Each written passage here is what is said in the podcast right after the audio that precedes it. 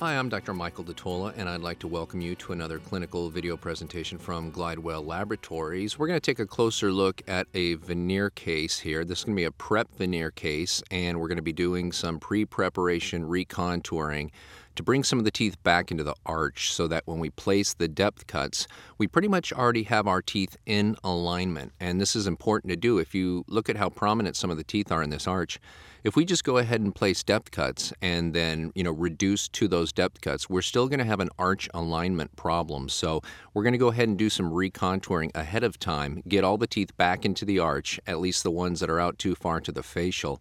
And then we're going to go ahead and place our depth cuts so we have a uniform reduction based on an ideal or a close to ideal arch form so that our technician can go ahead and build this up. This patient's name is Eric. Eric happens to be a, a model. He does a lot of modeling, and um, he hasn't been happy about a smile and thinks it's keeping him from getting some jobs. He's got some incisal edge wear on a lot of the teeth. He feels that the color of the teeth do not match, that the color of the uh, central incisors, the value is far lighter than the other teeth. So we're going to go ahead and begin here with some recontouring on the teeth that are placed too far to the facial. Now, on the teeth that are placed too far to the lingual, you could build them up with composite if you want to. Just slap some composite on there, and then you would be placing your depth cuts into the composite that you had bonded onto the tooth. That way, you don't over prepare. In this case, we're just going to eyeball that, but we are in fact going to the central incisors, which the patient complained were too far out to the facial. And what we're doing is recontouring these to bring them back into where the ideal arch form is going to be. So if the lateral incisors are too far to the lingual, you may want to build them up with composite to ideal arch form or use an orthodontic wire and set it over the arch to help visualize that. Here we are working on tooth number 11 as well. This was out too far to the facial, so we're recontouring this tooth too. This is not part of the veneer preparation. At this point, all we're trying to do is take the teeth that are too far to the facial and bring them back into the ideal arch form. Now that we've completed that, we're actually going to start our preparation sequence. And we always start with a round burr as part of the reverse preparation technique. This is an 801 021 round burr, and we use it to half of its depth. We sink it in along the gingival margin, being careful not to touch the gingiva.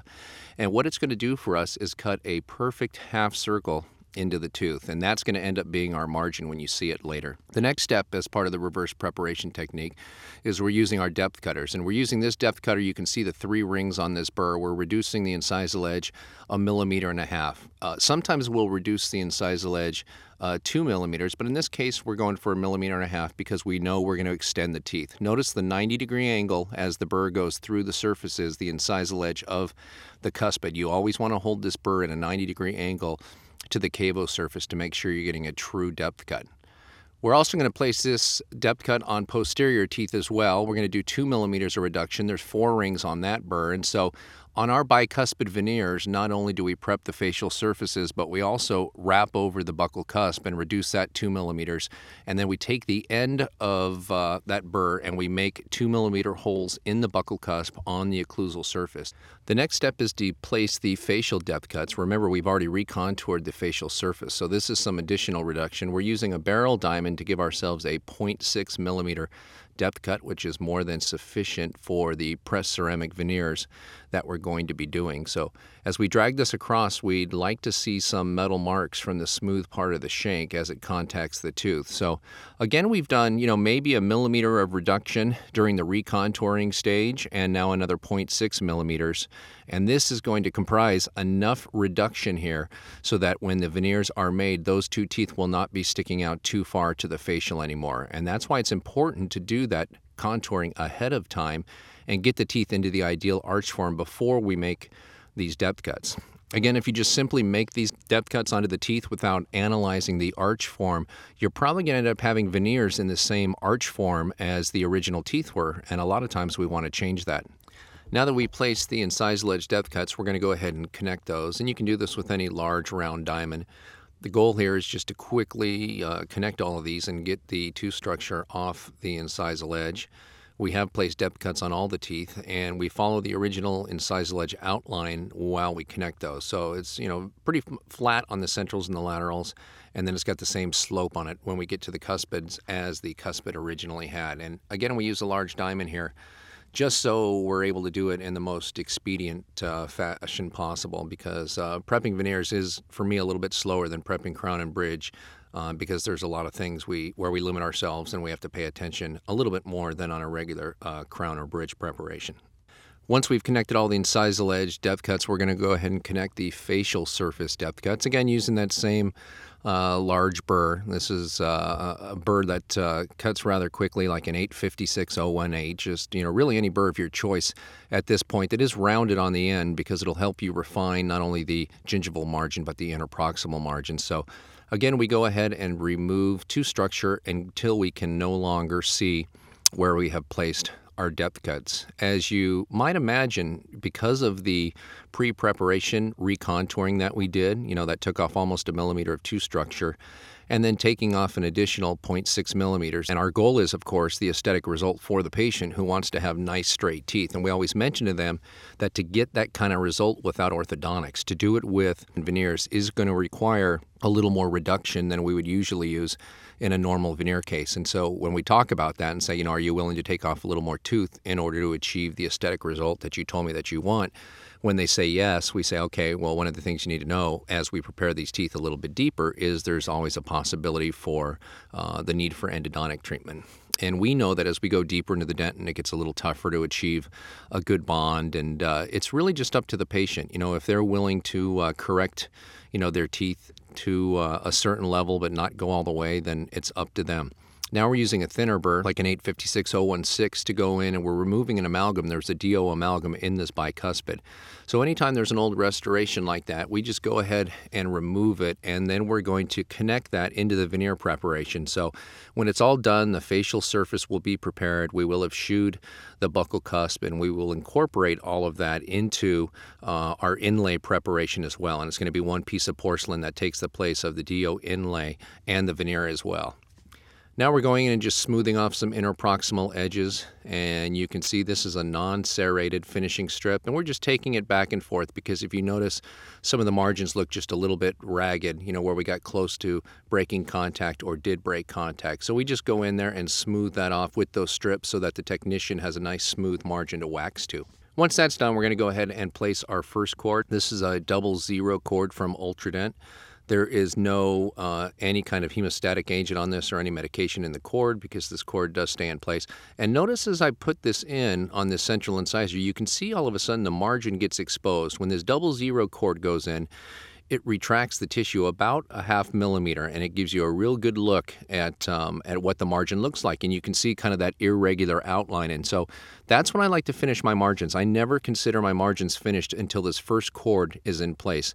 As you see on veneers, one of the neat things is being able to reach on the lingual and pull the cord through uh, and get most of the cord down. So what I've done here is flossed the mesial of the cord into place, just like it was with dental floss, and then I pack around the facial with an instrument. And as I get close to the end here, I'll usually reach uh, into the palate, grab the other end of the cord, and pull it down into place interproximally, just so I have I can use the cord packing instrument the least amount possible. I don't think there's any, and here we go trying to pull it through the contact, and down it goes just about all the way. I don't think there's any doubt that when we pack cord, even if we use an atraumatic uh, technique, that we are probably doing, you know, a little bit of damage to the attachment. So the less we can use the instrument and the more we can do it with actions like uh, flossing, you know, in between the teeth to get down interproximally into the papilla, the better off we are. Obviously, on the facial surfaces, it's a little more difficult, and uh, we need to use the instrument there. But um, you know, we use short strokes and try not to use too much pressure, and that's one of the reasons I like these cords from Ultradent, these Ultrapak cords, because of the fact that they are um,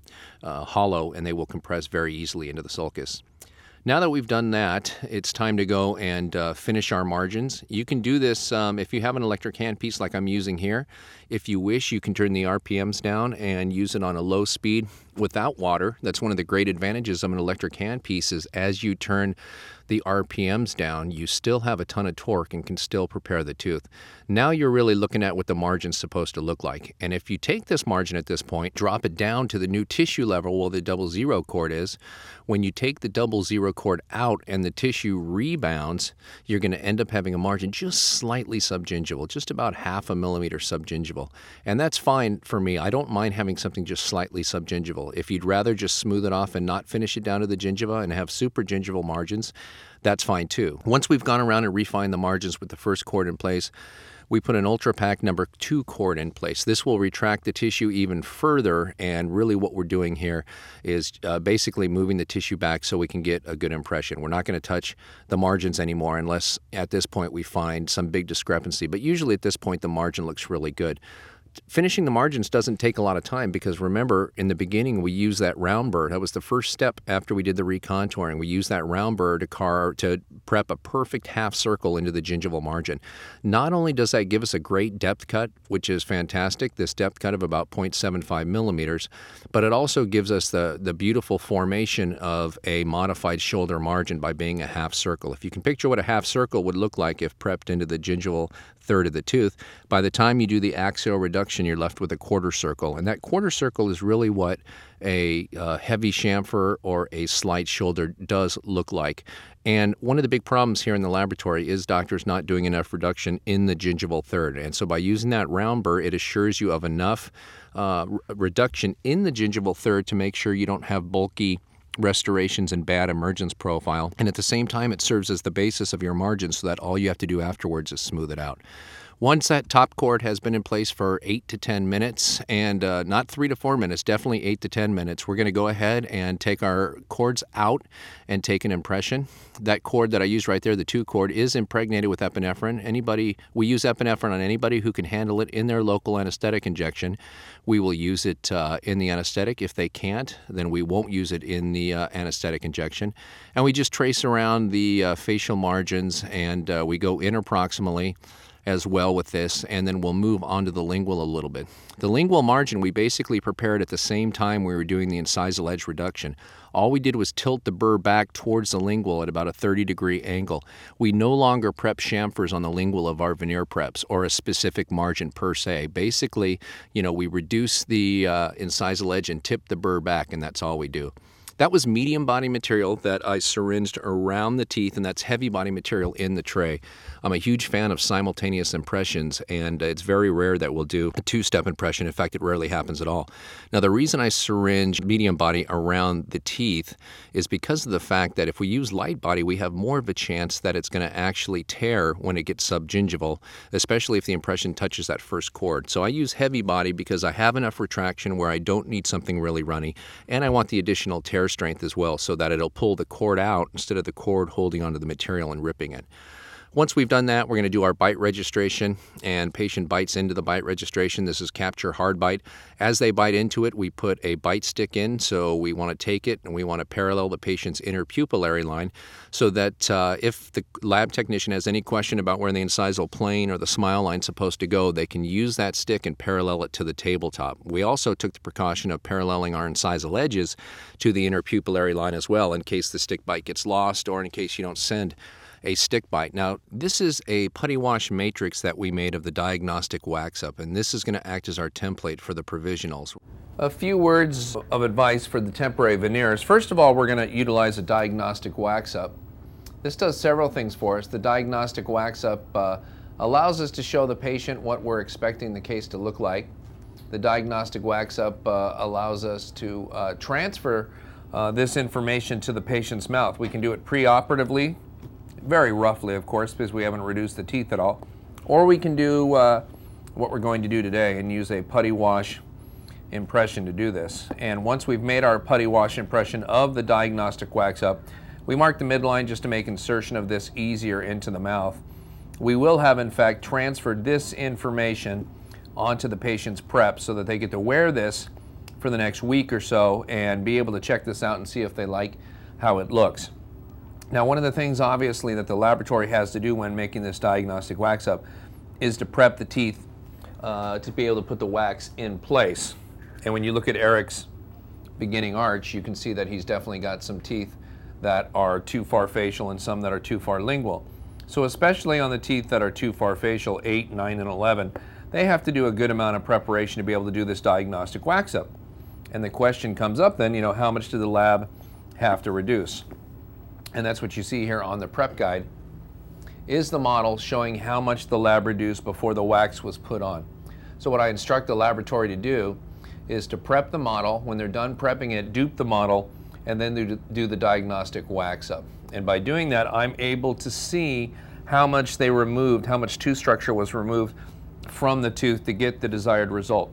The instructions to the laboratory are always the same. Please remove the least amount of tooth structure possible to be able to give me this kind of nice arch form.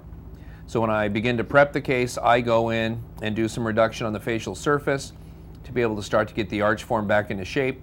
Then I place depth cuts and do my reductions. And when I'm done, I take a look at this and see if in fact the preparations in the mouth match the prep guide. You can also do a suck down over this if you want or a putty matrix and then take that to the mouth or just use it visually to compare what you see here uh, to what you see in the patient's mouth. I find the putty wash to be the best way to take an impression of the diagnostic wax up and the most accurate. Some doctors still like to do a suck down. So what we had the laboratory do was take the diagnostic wax up and they duplicated it, poured it up in stone, and then did a suck down over that. But you know, it's if you look closely at this in these areas around the gingiva, in between the teeth, this material just doesn't adapt into these embrasures like it does when you do the putty wash impression. This, as you'll see in the video, when we take this out of the patient's mouth after putting the Bisacryl into the patient's mouth, we're going to get a fantastic fit and a great look to those temporaries. Anytime I do it with the suck down stent like this, I have to go in and carve the embrasures or else it looks like one big tooth across the facial aspects of our temporaries. And this was the way we used to do it. This is the way we might do a single unit crown if we have to or something like that. But when it comes to doing eight or in the case of Eric, 10 veneers on his maxilla, we are definitely always going to use uh, the putty wash impression of the diagnostic wax up because it saves us at least a half hour when it comes to actually fabricating the provisional restorations in the patient's mouth. We're going to do kind of a a suck down technique, if you will, onto the teeth. In other words, we're going to place the temporaries directly onto the teeth and lock them into place without the use of any cement. This is certainly the easiest way uh, to do veneer temporaries and uh, the fastest way. And in 9 out of 10 cases, it works uh, just fine as long as you don't try to remove these veneers. How do we make this uh, template? Well, the first thing we do is take some impression putty and mix it up and push it down over the diagnostic wax up and let it set out of the mouth for about four or five minutes. Once we've done that, we take it off. We don't do any relief on the putty. We just refill that putty matrix with the green light body material you see here and push that back down onto the diagnostic wax up and let that set. And once that's done, I mark the midline, and then we're going to go ahead and fill this with our temporary material and then take it back into the patient's mouth. And this really does work well because it gives the patient an ability to see what their veneers are going to look like. So the cords are out now and we're ready to go ahead and begin our provisionalization. So we're going to go ahead and place some Luxatemp. Many times we'll use the bleach shade of Luxatemp, especially if a patient is interested in having white teeth. We want to give them a preview of what really white teeth look like. Also with thin veneers, the bleach shade works well because a lot of the underlying tooth shade comes through the temporaries as well. So we fill it with the Bisacryl material seated into the mouth, and you'll notice some excess up at the top, and this peels off relatively easy.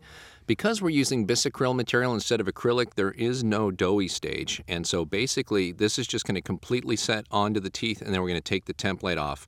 So we watch for this material on the top to be fully set before we try to take it off. Again, we're going to lock these uh, temporaries onto the preps. We're not going to attempt to remove them at all. In fact, the, some of the bigger failures that I've had with this technique is when I thought, you know what, I'm going to try to get these off, and I got them halfway off and then left them on. We don't want to break that seal.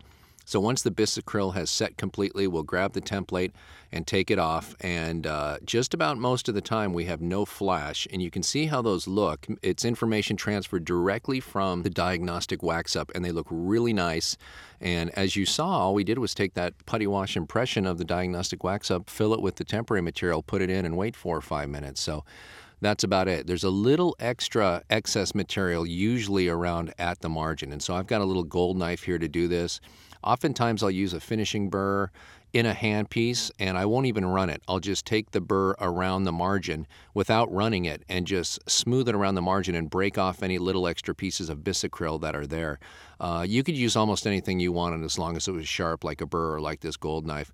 I prefer not to take a spinning burr around the margins to clean it off um, because I don't want to do any damage to the margins. What I do like to do with a burr is to open the gingival embrasures. You know, one of my biggest causes of failures in restorative cases has been leaving too much material in the gingival embrasures and putting pressure onto the gingiva and causing it to recede for the two weeks that the provisionals were in place.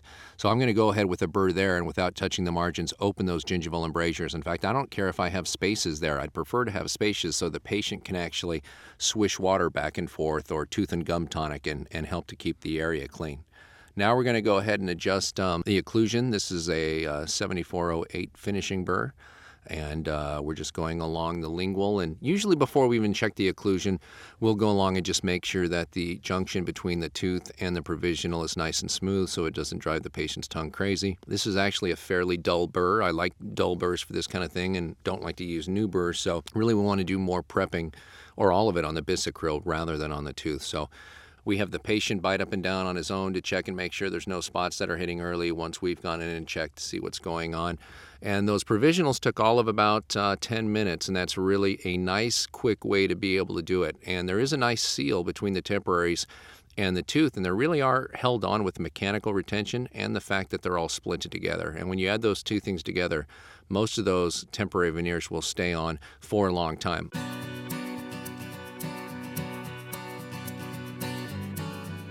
Uh, here we are at our second appointment. It's been two weeks since the patient's been in, and we're going to go ahead and take a look at the gingiva and see uh, how everything looks around the provisionals as we zoom in here.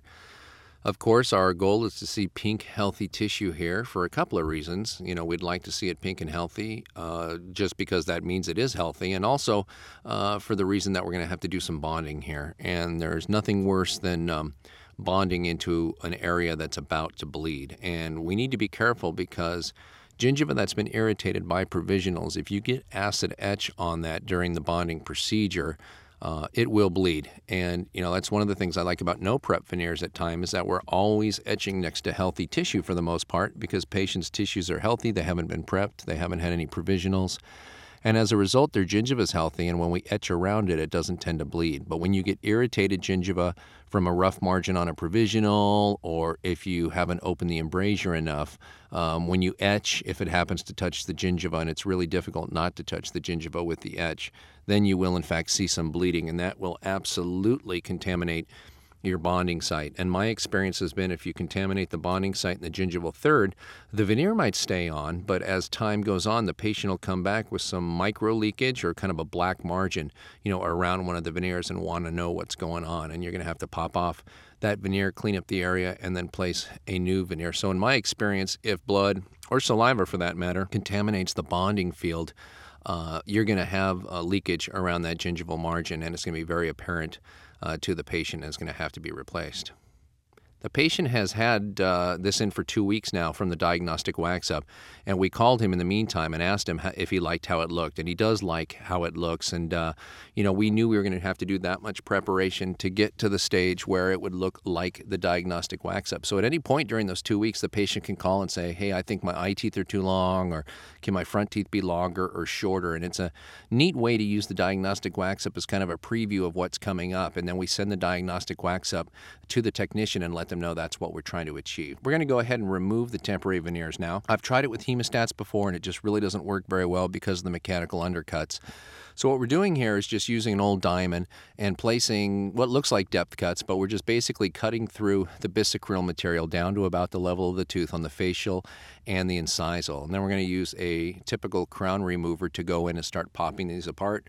And usually the veneers will come off about two at a time and it makes it pretty easy to do it. Again, we can we don't have to save these temporaries. We can go ahead and destroy these as we take them off because we have held on to that putty wash template. So if anything happens today where we try on the veneers and the patient doesn't like how they look and they want to have them remade, that's not a problem because in about 10 minutes we can make a new set of temporaries. And in the past, you know, if we had done freehand uh, composite temporaries, we would hate to have to go through that all over again. So we're making we're making slots in the facial all the way back to the second bicuspids, and then into the occlusal surface of the posterior teeth or the incisal edge of the anterior teeth. And then we're going to take our crown remover and put it in and just start popping things off. Just put it in a twist and see what happens. And usually, what happens is it'll break between the two cuts. So as you go around and do this, typically you'll take off half of one veneer and half of another veneer at the same time. Usually, as you turn and break it, uh, as those cuts break, you'll end up taking up the segments between the breaks. So we're going to go around to all these veneers and give them a little pop with the crown remover and let the patient know they're going to hear a little cracking sound and it's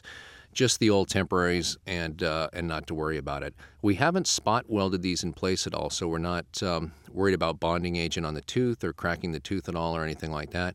These have just been mechanically retained into place and the fact that they're splinted together. So as I pull these off, that's exactly what you see, half of one veneer and half of the other veneer coming off. And um, usually at that point, when you turn it and you see that it's moved a little bit, you can either wiggle it with your fingers or wiggle it with some hemostats to get it off the rest of the way in any small areas where we have some bleeding, we want to be very proactive about controlling these areas. So before we even get close to bonding in that area, we're going to use a hemostatic agent. And my favorite one is Expasyl uh, from Kerr. And they market this as a replacement for cord packing, which it can be used for, but I don't really use it for that. My main use is for things like this, where we have an area that's bleeding and that looks like it's going to bleed.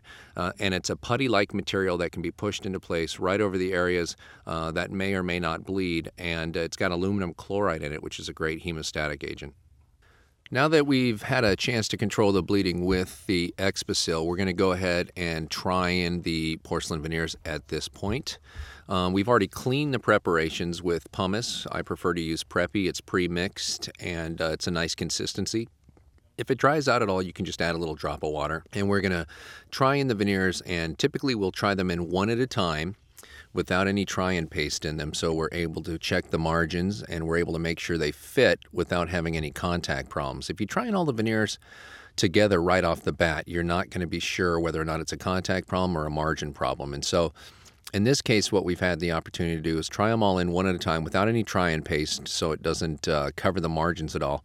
And once we verified the fit of all of them, now we're going to try them in together with the try and paste. We're going to use a clear try and paste. We always start with the clear because it won't uh, opaque the veneer at all. And uh, we just want to see what it looks like with the translucent uh, cement in place. This happens to be the cement from Ivoclar Vivadent. This is a peel.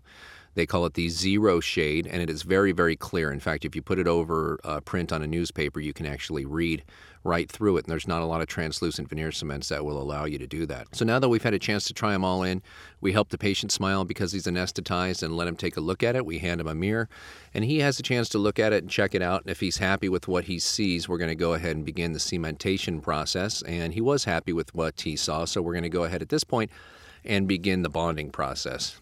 We're using brush and bond here for our veneers. I've been doing this for about the last eight months on certain cases and having very good luck with it. It's not a total etch system like we're accustomed to, it's a self etch system. And so anytime I have to do more than um, ideal recontouring and preparation on the teeth like here, I want to go ahead and use a self-etching system because in, in my hands and in my practice, it has caused a lot less post-operative sensitivity than I have received with the total etch system. So we're going to go ahead and use the self-etch system here. So we place uh, a coat of the brush and bond on and then we use a little bit of oil-free, water-free air to evaporate the solvent and then the film thickness of it is thin enough where we can go ahead and cure it into place before the veneers go on. And I feel this is important in my mind because I want to make sure at this point that I get a really nice hybrid layer formation on the dentin. So I want to go ahead and cure this so I don't have to cure through the veneer and the cement to get that bonding agent to be able to cure. Then we're going to go ahead and place the veneer in place with the clear cement. You can see how clear it is, that little bit hanging from the lingual and the excess that you see at the margin. And we're always going to start with teeth number 8 and 9 first. They're obviously the most important teeth in the smile. And uh, if those two teeth don't turn out correctly, we're going to definitely have some problems. So we always start off just by concentrating on those two teeth. I'm using an orange wood stick on the facial surface just to press it down get any excess cement out from under the veneer, and um, then we'll use it on the incisal ledge, make sure the veneers are seated all the way. And once we're confident they're seated all the way, um, we can get ready to go ahead and cure it. So I'll hold an orange wood stick onto both of the veneers, just holding them down into place, um, or move over to one, number eight, like I'm doing now. And I'll hold it down on the incisal, and I'll hold it down on the facial as well, just like that. And then my assistant will come in and use a technique called uh, tack and wave. And basically, she's just going to cure it for a couple of seconds in the area of the gingival margin. And by doing this, it's going to set the excess cement at the gingival margin so that I can easily clean it up with an explorer and be able to um, remove most of the excess without having to use a handpiece to do it because of the potential damage that could be caused to the tooth. Here we're removing some of the excess cement from the lingual margin And if there isn't, if it is too runny at that point, again, just have your assistant come by and wave the light over it a couple of times like that until you feel that it's starting to hit its gel state. And one of the things I like about a peel is when it hit, hits its gel state, you can clean it off almost like it was a conventional crown and bridge cement. And you can see we're running the Explorer down and we're able to remove the cement in rather large chunks. And this is a nice way to be able to do it, just to run along the margin as we're doing here and remove most of the cement. And uh, that's one of the benefits of using that tack and wave technique because if you let it set, the resin cement set rock hard, it's going to be very difficult to remove it, and you will need a handpiece. And there's a chance you're going to break the glaze on the porcelain. It's going to be hard to get that back on there, especially around the gingival margin, and you may damage the tooth slightly at the same time. So we get the material to its initial cure, clean off the excess, clean off in between the centrals and the laterals, and then we do a little tack and wave on the lingual as well and clean off any of the material from the lingual margin and then we're uh, likely to go in and cure the rest of the veneer or, or cure it again at the gingival margin for a couple seconds and then go in between those two teeth with some dental floss to see if we can get through there as we're doing here. I would say about half the time we can get in between the teeth and remove any excess cement that we have there. And I would say the other half of the time we need to use a serrated strip like the one from Access Dental to go in between there. Again, one of the reasons we cure the gingival third first is because we know when we clean interproximally there is the potential to have a little bleeding there. And bleeding's fine as long as the material is already cured. If it bleeds onto uncured material, then we're going to have a problem. Now we go ahead and place the brush and bond on sometimes the rest of the teeth on the side. Other times we'll do it on just the lateral and the cuspid. It all kind of depends how you're looking in terms of moisture control. You know, another advantage of using a self-etching system like brush and bond is that you don't have to etch the teeth. As I mentioned before, that will sometimes lead to post-operative sensitivity, or at least it has in my hands. The other thing is, if you do have some irritated gingiva and you use your 37% phosphoric acid, as I mentioned, if it touches the gingiva at all, you will have some bleeding. And with these self-etching systems, that doesn't happen. You'll notice the tissue might turn a little bit white, as you see right there, but you can go ahead and evaporate the solvent. That whiteness will uh, go away. That's not a permanent effect at all. But had I used uh, 37% phosphoric acid here, to etch those teeth and it got around the gingiva, there's a pretty good chance I would have some bleeding to take care of at this point. And this is exactly the time we don't want any bleeding. This stage of the bonding procedure is absolutely where we don't want to have any bleeding at all. So using the self-etching primer for me is a, a big advantage because I know it's not going to cause any bleeding. Once again, we have cured the brush and bond onto the tooth before placing the veneer on. We've now placed the translucent cement into the lateral incisor into the cuspid and onto the second bicuspid. And you can see again how clear that material is as it comes out of the edge. While trying in these uh, veneers, I happened to notice that uh, for whatever reason, they went in better when the second bicuspid went in first and the first bicuspid went in second. And that's part of what you learn during the try-in process is maybe because of a path of insertion issue. There is one tooth that wants to go in before another tooth, and that's part of the analysis that I do in my mind as we're trying all of these in. Again, we're going to put pressure on the facial surface as we're doing here. I've got my finger on the incisal edge, putting pressure on it towards the preparation. And then my assistant's just going to hit that for a couple of seconds, waving the tip back and forth to kind of tack that cement and tack the veneer into place. And then we're going to go and check with the Explorer. Sometimes she hasn't cured enough and it's still too runny and I need her to come back and cure it a little bit more. If I still can't get through with floss afterwards, or sometimes just anyway, I'll take this serrated strip and what I like about the serrated strip is that it's smooth on both sides, so it won't open any contacts. But because it's serrated, it'll cut through any excess resin cement that's between the teeth, and at the same time, uh, it'll remove those uh, little, you know, particles of cured cement. You'll see them come out towards the gingiva. Then you can run the dental floss through with a knot in it and remove any extra little pieces that happen to be in there. Once we've accomplished removal uh, of all the cement, or at least all the cement we can get to on the facial, the lingual, and interproximally, we're going to go ahead and do our final cure. Again, there's no such thing as over curing here, so even if you're using a fast light like um, the LE Demetron that we're using here, you may want to cure it for 30 or 40 seconds on each surface just to be on the safe side, even though the manufacturer doesn't necessarily recommend that. My assistant is doing all this curing while I'm doing something else, so uh, it's not a big problem in terms of time. Then we go ahead and place the veneers on the other side in the same fashion, place all of them at the same time. And now we're going around with a dull 7408 burr, the same one that we used during the temporary technique, just to remove any additional cement along the lingual margin where the tooth and the veneer come together and smoothing that off.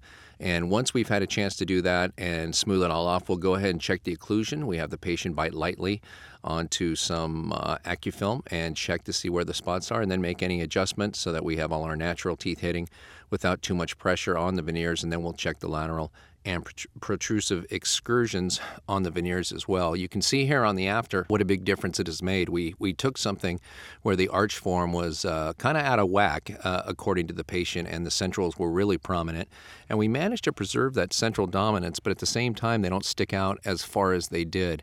And uh, the patient had three different shades on his anterior teeth before that he didn't like, and he wanted to have a more uniform shade and a, a higher value shade as well. And you can see we've accomplished that goal as well. And uh, as you see a picture of him afterwards here, a portrait photograph, you can see why he is a model. He's a very nice looking guy. And before, he just didn't have the smile uh, to go with that. And he felt like it was holding him back from certain jobs. And now he's got the smile that he's happy with, and I'm happy with it as well. So it turned out really well, and it's a good example of how to use pre preparation recontouring to make sure that an, an, arch that's not ideal ends up in ideal alignment once the veneers are placed. On behalf of everyone here at Glidewell Laboratories, we'd like to thank you for your time and thank you for your commitment to quality dentistry.